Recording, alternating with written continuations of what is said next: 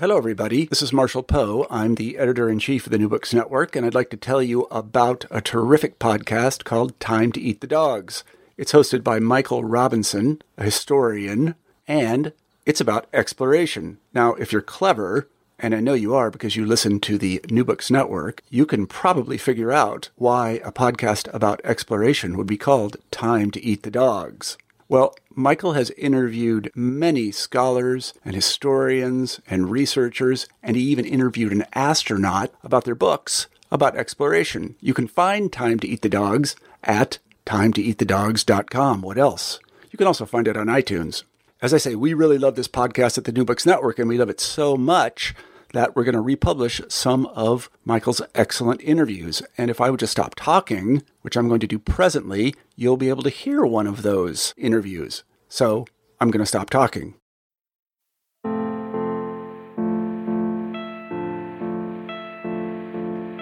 In the years after World War II, a conflict that killed at least 70 million people, scientists debated this question Was violence an aberration of human nature or the trait that lay at the heart of it?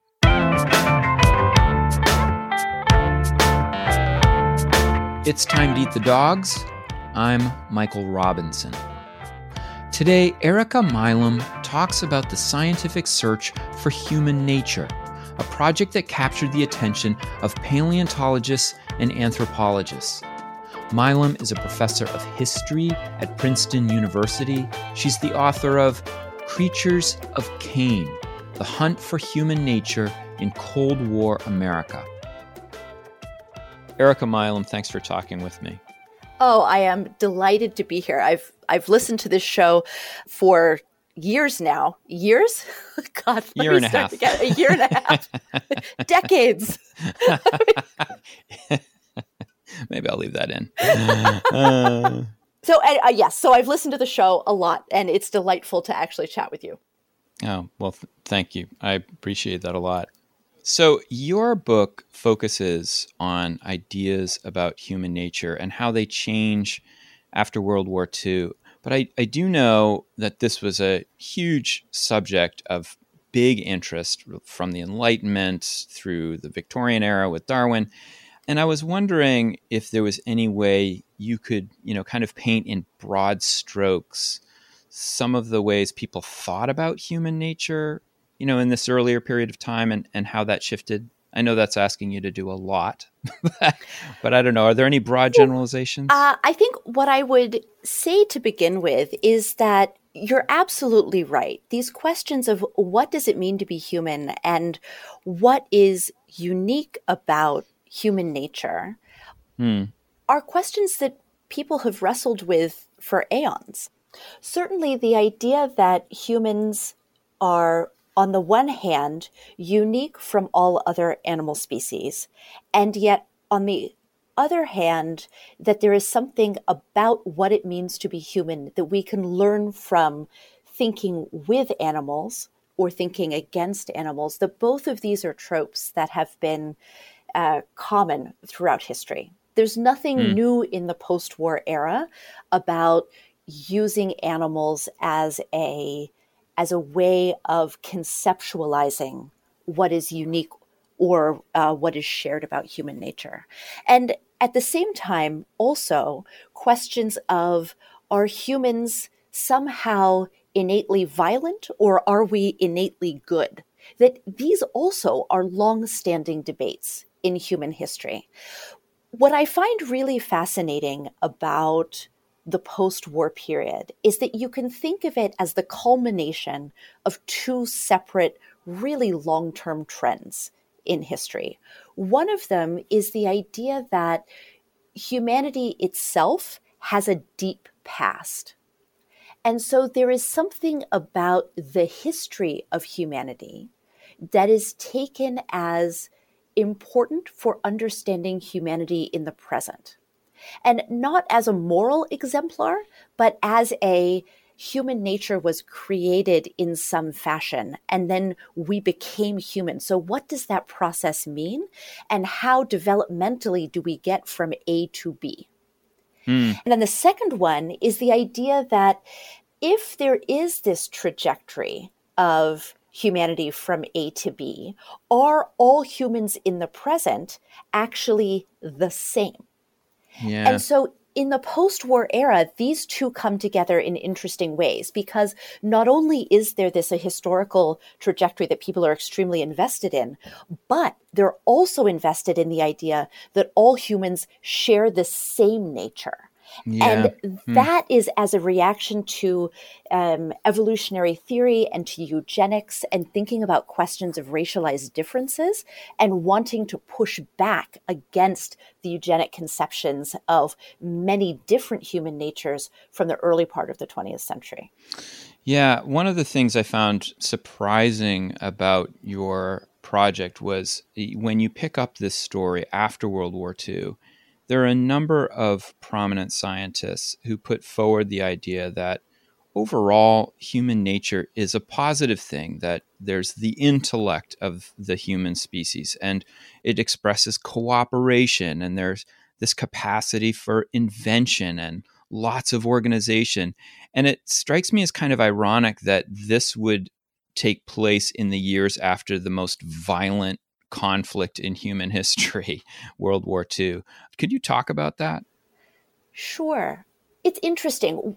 I usually get this question in a different way, Hmm. which is to say that people find it easy to understand why people would be obsessed with aggression during the Cold War and Yeah. after Vietnam and after the highly visible uh, civil rights, the struggle for civil rights, both within the United States and for colonization and independence abroad. So this is sort of the flip of that then. Why is it that after a, a very violent moment in human history that people would come together and really conceptualize humanity as being uh, fundamentally cooperative? And Yeah. I think that there's both of these reactions are possible after or in the context of violence. And that one vision is intended to be redemptive Hmm. and is an attempt to understand violence as something that has happened, but that we have recovered from. So thinking of, of violence in human history as moments of crisis, where you have a peaceful coexistence for some kind of long period. And then there's a violent crisis, and then there is the resolution to the crisis. And that's a really different way of understanding what violence means. Then, by the time that you get to the 1960s and 70s, people are looking back and saying, no, no, those long periods of, of stasis, those are violence. And what is remarkable are the momentary glimpses that we have of peace along the way.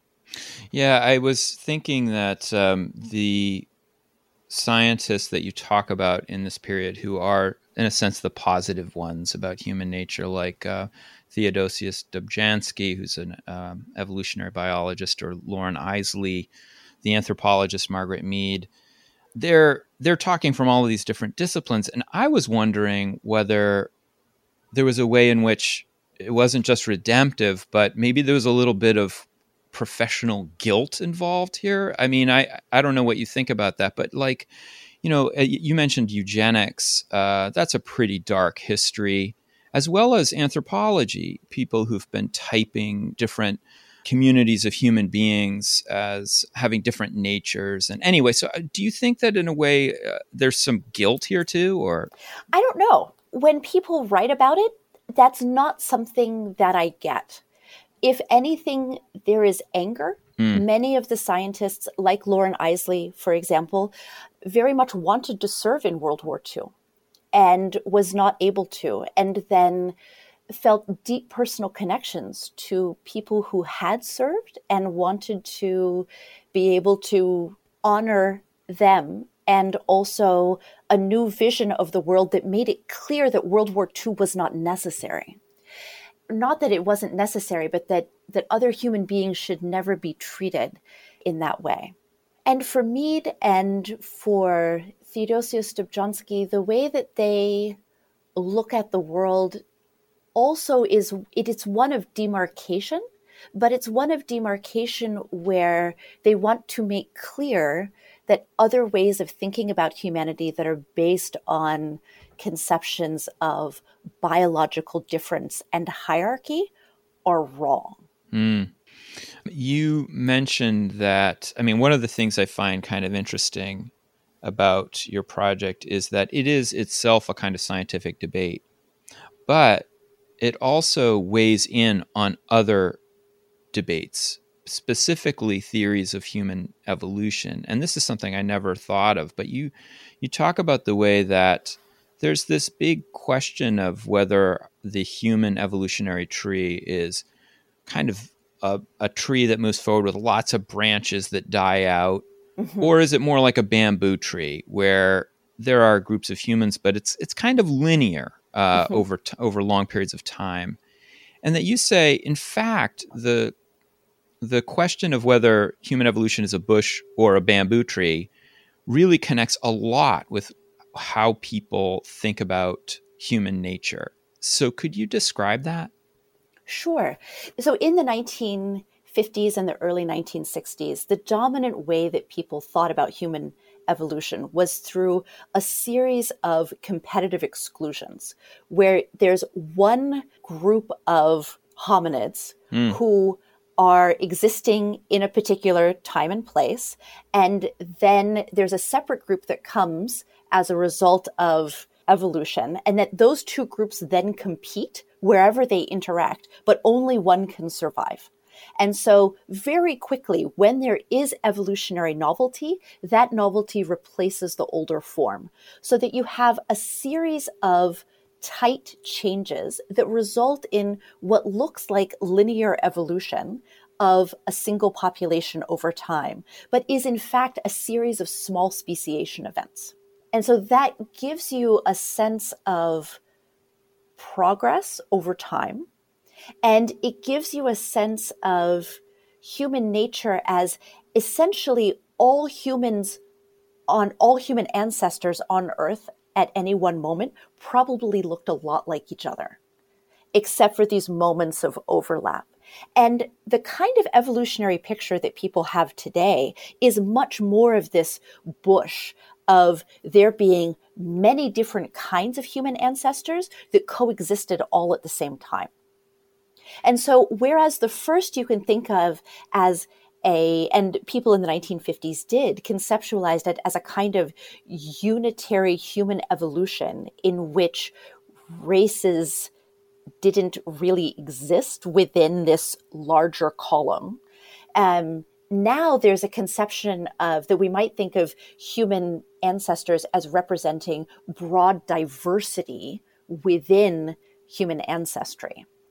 So do you feel that the the desire for scientists, many scientists, to kind of embrace this idea of a single human nature that links us all actually shaped their I guess their enthusiasm or commitment to this idea of a pretty linear human evolution? I mean, do you think it's that strong?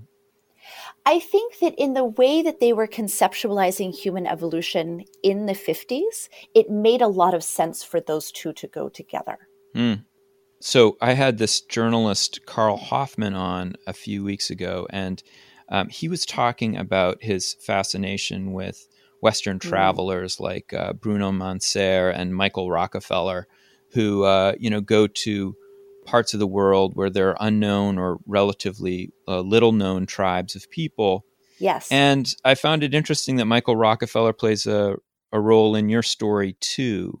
Although you're you're actually you actually put him to to different ends in a way. I was wondering if you could talk about what happens to Michael Rockefeller and how it fits into your story. Michael Rockefeller was an anthropologist who was participating in a very large research project in Papua New Guinea that was headed up by Robert Gardner. And the project in Papua New Guinea was a multi person effort where there were photographers and there were people who were cultural anthropologists and there were people who specialized in the material culture of the area. And he was one of that group of people. Mm. And he after that project was over, stuck around in order to do some traveling on his own, and then ends up having an accident along with two other people that he was traveling with and dying.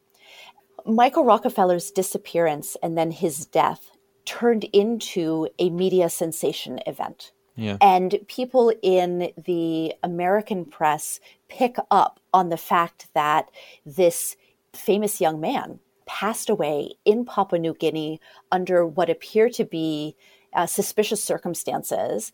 And all of a sudden, people are fascinated by Papua New Guinea and what does it mean to uh, live in Papua New Guinea, to study the people in Papua New Guinea, and in the way that many uh, Americans react to foreign news of this kind, there's a lot of, of hype and concern that maybe he had been eaten by cannibals, that he had been eaten by crocodiles or vicious animals that lived in the water uh, when his boat capsized and, and he tried to make it to shore. Uh, something horrible had happened to him, and it was in fact the the unknown aspect of what had happened that drove a lot of the media frenzy. Yeah. And how was uh, Rockefeller's fate? How does that get pulled into your story of human nature? The group that he was working with produces a volume called Gardens of War. And in the 1960s, this was a an interesting take because the people that they were studying, the Dani, participate in small wars on a regular basis. And Robert Gardner was interested in understanding what war looks like from the perspective of a community that assumes it will never end. Mm. And this idea that war might be something without end fed into very much these ideas that humans, that all humans are by nature aggressive, and that human history has been characterized more by conflict than by cooperation.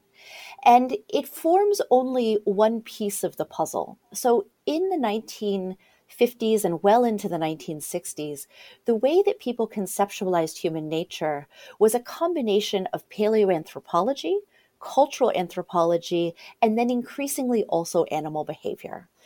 There's a desire to, to understand scientifically, if they assumed that human nature was this unitary thing, then how would you figure out what did it mean to be human?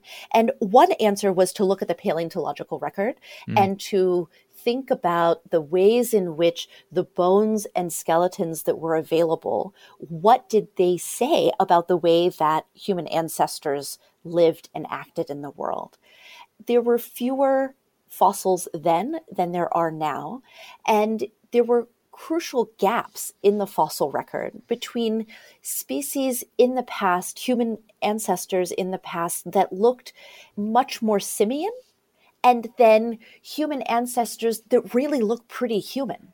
But so this gap in the middle was something that was the crucial moment, you might say, when it felt like humans became human in the fossil record. And so people were interested in triangulating different forms of evidence in order to understand what that transition might have looked like. One way of answering that was through cultural anthropology and thinking about the ways that communities of people who are hunters and gatherers today potentially still live in a way that might resemble what early human ancestors had lived like. That formed one piece of evidence, but increasingly over the course of the 1960s, for many cultural anthropologists, it begins to look a little suspicious to use a modern community to stand in for what humans might have acted like in the distant past. Mm. And so animals increasingly became a way of thinking about what social behavior looks like before humans became human. Using animals like chimpanzees with Jane Goodall and then before then baboons looked less racist. So you are mentioning the animal behavior work of Irven DeVore with baboons and then with yes. Jane Goodall. DeVore, who probably most of us, I didn't know who he was um, before I read your book, but uh, certainly not as famous as Jane Goodall. Nobody's as actually, famous as Jane Goodall. yeah, right, right. Devore thinks that it's really baboons that are critical to this understanding of of human nature or a shift towards the human. Could you talk a bit about his work? Absolutely. Devore is interesting because he takes very seriously the idea that if you want to triangulate this answer, how was it that early human ancestors might have lived? That the crucial piece of information that's going to allow you to do that, the crucial comparison that is going to allow you to do that, is to look at a species that lives in an ecologically similar zone to what we think early humans might have lived in.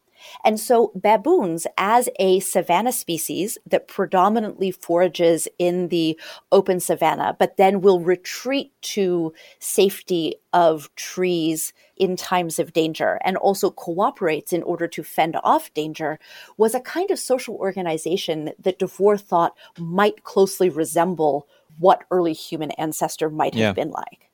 And then Jane Goodall in the late 60s begins her work on chimpanzees. Was she interested in these issues of human nature primarily or was that was that something that kind of rolled out of her work? So Goodall goes to Gombe in 1960. And the first National Geographic article about her work comes out in 1963. And then the first documentary about her work is in 1965, which is Ms. Goodall and the Wild Chimpanzees. If regular Americans were not familiar with her work because of National Geographic magazine, the National Geographic television special made a huge impact. Oh and yeah, I remember that. It's really it's a fascinating documentary and one of the things that the documentary makes very clear is that the way that people normally encounter chimpanzees is through commercials or movies in which chimpanzees are dressed up as clowns or as actors and they're sort of they're like pets in these kinds of ways. They're domesticated. And her work is presented by National Geographic as being an antidote to all of that and to thinking about what chimpanzee behavior is like in the wild. This idea of the behavior of wild chimpanzees uh, was fascinating, and and it was nobody really thought that it was something that was profitable for an anthropologist to do or for a student of animal behavior to do uh, because it's so difficult if you if you're studying baboons baboons are fairly easy to study because most of their behavior is in the open savanna chimpanzees are much more difficult they live in the forest and they're extraordinarily shy of people so if they come across a new smell a new person they will leave. Hmm. And she went, and it took her years in order to get to the point that the chimpanzees were willing to tolerate her presence and therefore behave in a way that we would call normal, as opposed to these sort of fear flight responses. So if you're a if you are a student of anthropology, you're not going to go spend potentially three to five years in the field studying a species that you may never get a dissertation out of. God. So yeah. Goodall is interesting because she comes in with a high school education with a deep interest in chimpanzees and in understanding the behavior of animals in the wild. And she obtains a position with Leakey, who eventually gets a grant so that she can go to Gombe and study these chimpanzees. And within once she finally gets to the point that the chimpanzees are acclimatized, she realizes very quickly that chimpanzees are doing two different kinds of what she calls tool manufacture. One of them is is they're taking these long branches and stripping the leaves off of them so that they can use the branch to fish for termites. And the second is they are taking larger leaves and chewing them up partially so that they can act as sponges and then using the masticated leaves as a sponge to absorb water and then to drink from the sponge so that they don't have to go down and lick up the water with their face really close to the ground. And so this for her represents really deliberate tool manufacture, which was something that people had previously associated with human behavior and only human behavior. So this was groundbreaking work. And as a result of that, then she becomes very interested in thinking of the chimpanzee behavior as a way to understand what it means to be human. The chimpanzees come to occupy a very different kind of space than the aggressive interactions that characterize behavior of baboons on the savannah. And they appear to be much more cooperative. They share and they are deliberately using tools in this way that makes them look a lot more like potentially human ancestors. Huh. Yes, that's so interesting. In the 60s, during the period of time when Goodall's working, there is a shift that begins to take place about this issue of human nature and the rise of what is called the killer ape theory. And there's a variety of scientists that you profile in this. Robert Ardrey, if I'm pronouncing that correctly. Ardrey. Ardrey. Konrad Lorenz and Desmond Morris, all of whom are, are scientists, but they also publish popular books on the subject. What's the overall shift in thinking that happens during this period of time from a kind of positive view of human nature to one which is more violent? So this is all it overlaps both with what's happening with Goodall and also with the Michael Rockefeller story and what's going on in, in Papua New Guinea and the Robert Gardner Gardens of War. So these three books come out within 18 months of one another in English, Robert Ardrey publishes The Territorial Imperative in 1966, and he is trained as a playwright with Thornton Wilder at the University of Chicago, and then goes on to star, sorry, not to star, to, to write Hollywood scripts. And he's most famous for writing the screenplay for Khartoum, uh, for which he is nominated for an, uh, an Academy Award in 1966, but does not win. And he publishes Territorial Imperative. It's his second book. The first one was African Genesis, which was published in 61, but scientists didn't really pay a lot of attention to it. 66 and Territorial Imperative begin to gain a lot more energy and attention, in part because Konrad Lorenz's On Aggression is translated into English that year as well. And then in 1967, Desmond Morris publishes The Naked Ape, which provides more fuel for the fire. And the version mm. of human nature described by these three men is fundamentally dependent on comparisons with other kinds of animals. And there's much less emphasis on paleoanthropology, and there's much less emphasis on cultural anthropology. And so it begins to create a version of human nature that is evolutionary, but is evolutionary in a comparative sense rather than evolutionary in a longitudinal deep history sense. And violence within their work is not necessarily a bad thing, right? right. I mean, yes. yeah. Could you talk about that? How is violence seen as, let's say, a positive uh, force? Well, violence is something that is empowering. It is something that creates order in society. And so, in the way that Ardrey and Lorenz write about dominance hierarchies, the violence that happens is of two kinds, we might think of it. One is the little scrapes that happen between individuals of the same community as they work out who is the biggest and the strongest and what the de facto hierarchy of the community is. And one of the ways that I think about this is not in terms of fights to the death, but just little scrapes. And the dominance behavior is evidence when, for example, two individuals approach a water hole at the same time. One of them automatically gives way, and the other one then drinks first.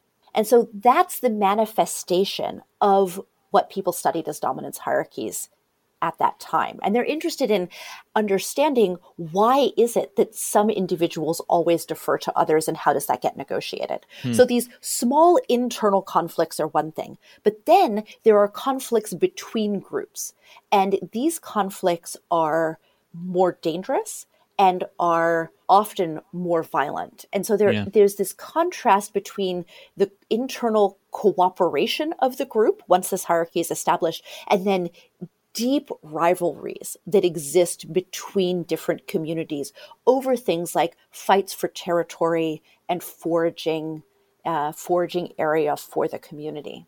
So that's sort of how violence can be good is because it allows you to defend against predators it allows you to control more territory et cetera et cetera and it actually once the dominance hierarchy is worked out it cuts down on the amount of violence within the community yeah one thing i really think is cool about your book is that you um, you really treat let's say the kind of work that scientists are publishing in academic journals on the same level as the kind of work that they're publishing in popular books, and also a kind of broader um, conversation about these themes as they exist in popular media. So, for example, you have a discussion in your book about uh, the movies, the Planet of the Apes movies, uh, especially the first one.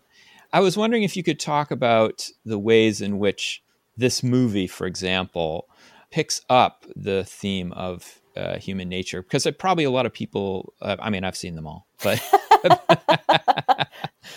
but uh, probably a lot of people haven't seen the original one so could you talk about that for a bit one of the things that I, I do do in the book is to try and really pay attention to a lot of what people in the past have referred to as popular science or the deeply popularized science that appears in movies. And I think it's really important. I think it's important because most Americans are not reading scientific papers. And so, mm. if you want to understand how and why and when broader conceptions about what it means to be human and the place of science are changing within American culture, you have to look at these sources as well.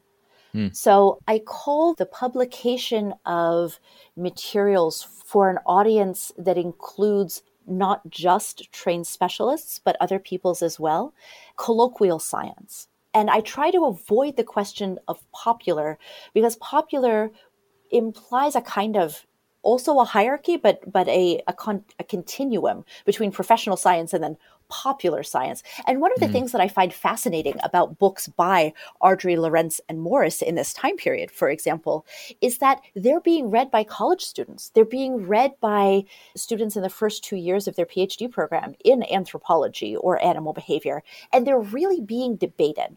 So there's a way in which these books are reaching both scientists and members of the general public who are not trained in the sciences. And so it's, I think they're really important sources, even though they later get dismissed as popular science. I think it's important to take them seriously in their own right. And the farthest reaches of colloquial science and then the popularization of these ideas we can see in movies like Planet of the Apes and 2001 A Space Odyssey and Straw Dogs by Sam Peckinpah and other kinds of films that were that were popular during the time period. Oh, and of course A Clockwork Orange by Stanley Kubrick. Yeah, right. So Planet of the Apes, which is the one that you asked about, is a wonderful 1960s heroic film starring the broad chested Charlton Heston with a profile of an eagle, I believe mm. was the way that one reviewer referred to him. And it's a movie in which there has been, I'm going to give it away for people who have not seen the movie, there has been a nuclear war and there is mass devastation of human populations as a result of this. So it is set far in the future. And in this future, humans have been turned into mute apes. And in fact, the chimpanzees, the orangutans, and the gorillas are all uh, sentient vocal creatures who run the society and humans are hunted. One of my favorite scenes of the movie is when the gorillas on horseback are rounding up humans for sport and are posing with humans in the same way that trophy hunters pose with with the animals that they have killed on on the savannah. Yeah. And what happens is that the moral lesson that the apes tell each other is one in which it is humans' violence that has driven the devastation of the past and it needs to be overcome. And under mm-hmm. no circumstances are humans allowed to be educated because, my goodness, what would it lead to in the future? You know, your interests are so broad. You you study masculinity, you look at evolutionary biology, you're interested in animal behavior, as well as popular culture and in even science fiction. And I was wondering if, um, having completed this project, you see the present moment a bit differently, or how, how does it maybe shape the way you see what's happening now? There's so much going on. I think there's a couple of things I might point to. One is that the one difference between the 1960s, the 1970s, and today is the rise of professional scientific journalism. There is a way that people today have a tendency to think about engagement of scientists with a more general public as being something that some people should do, but real scientists don't popularize. Yeah. And I think that that's a shame. I think that there's it's clear to me from my project that writing in an accessible way for scientists has a fundamental effect on the way that average Americans think about and and interact with the world. And I would love to see more engagement of scientists with the general public. And I would love to see a way in which the general public was more interested in listening to scientists in the first place. So both yeah. of those things. And I think also one of the ways that I think about history is as a tool for denaturalizing the present, mm. for understanding that the way that we work now was neither obvious nor necessary mm. given the contingencies of the past. And so we can use history as a way to conceptualize how we might move forward. Yeah. And for me, one of the important lessons of the book was that although evolutionary theory and thinking of humans in an evolutionary light has been used to dehumanize some people as less valuable than others, it has also been used in the service of a more redemptive and inclusive vision of what humans could be in the future. Yeah. Erika Milam, thank you so much for talking with me. Thank you so much. That's it for today.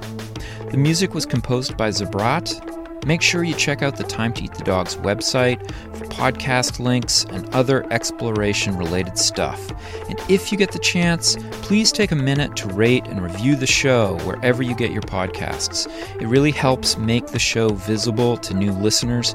And if you want to recommend a guest or make a comment, feel free to contact me at time to eat the dogs, that's one word, lowercase, at gmail.com. See you next week.